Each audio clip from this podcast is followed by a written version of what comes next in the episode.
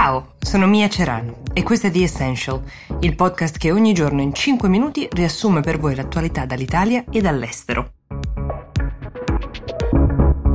Abbiamo molti aggiornamenti per voi. Il primo è quello sulla storia che vi abbiamo raccontato ieri, che riguarda Alexei Navalny, che è uno dei principali oppositori uh, di Putin. Le sue condizioni intanto si sono stabilizzate. Ricorderete, è stato, si presume, avvelenato con una tazza di tè mentre era in volo dalla Siberia fino a Mosca. Un atterraggio di emergenza lo ha portato nell'ospedale di Omsk, dove sostanzialmente i medici si rifiutavano di farlo vedere dai suoi parenti e di farlo visitare da altri dottori. C'è un team di medici tedeschi che sono arrivati sul posto, hanno dovuto attendere diverse ore per poter vedere il paziente. La spiegazione ufficiale uh, dei medici russi è che l'uomo è stato male, si è sentito male per una disfunzione metabolica e un calo di zuccheri.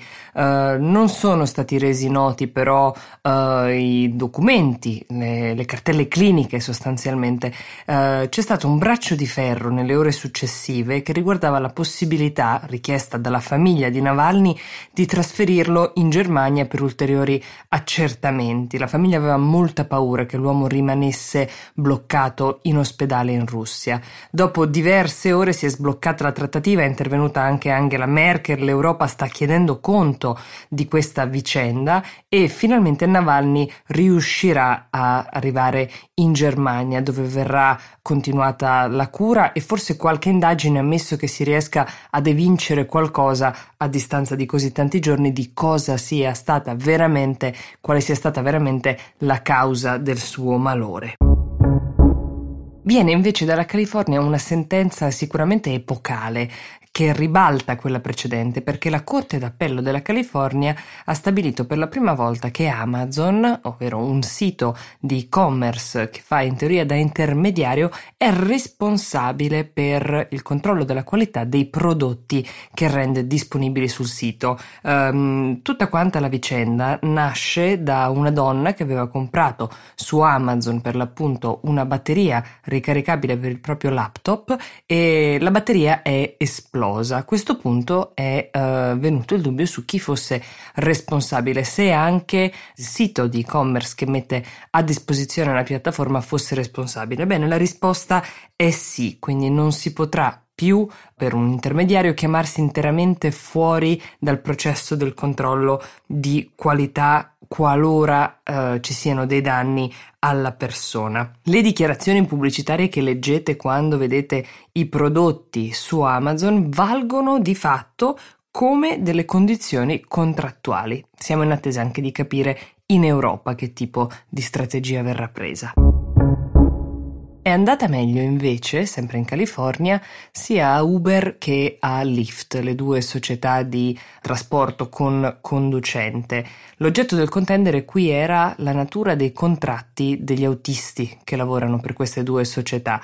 Uh, le aziende ovviamente volevano continuare a uh, considerare i propri lavoratori, i propri autisti come dei non dipendenti, uh, la richiesta invece era l'opposto, tutelare diversamente i lavoratori, dare loro delle garanzie, delle coperture uh, sanitarie e tutti um, quei benefit che sono predisposti per un dipendente. Le società si sono dichiarate duramente colpite dal periodo di lockdown e questa sentenza avrebbe potuto minare il loro business model alle radici assolutamente, causandone potenzialmente insomma serissime perdite.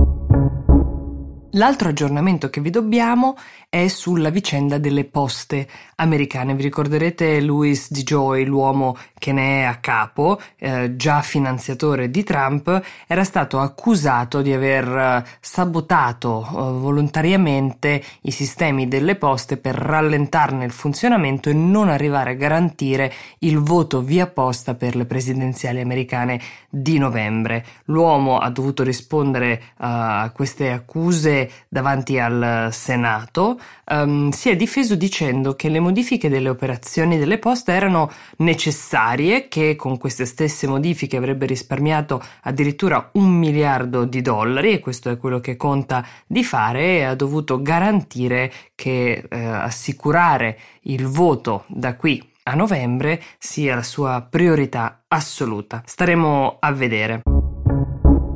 Non è stata una buona settimana per Trump, la vicenda delle poste, l'arresto di Bannon, tutti i riflettori peraltro puntati sulla convention democratica che si è chiusa con un discorso di Joe Biden che parlava della fine potenziale dell'era delle tenebre, così l'ha definita, degli Stati Uniti. Non si è mai rivolto al suo avversario, non lo ha mai nominato direttamente, è stato molto più asciutto di com'è di solito e anche da chi si aspettava delle doti oratorie oratorie eh, abbastanza medie, c'è stata una sorpresa, una sorpresa a cui sono seguiti complimenti bipartisan, perché anche eh, i repubblicani lo hanno, si sono complimentati con Joe Biden per questo discorso, persino Fox News, l'emittente che è storicamente eh, vicina alla parte opposta.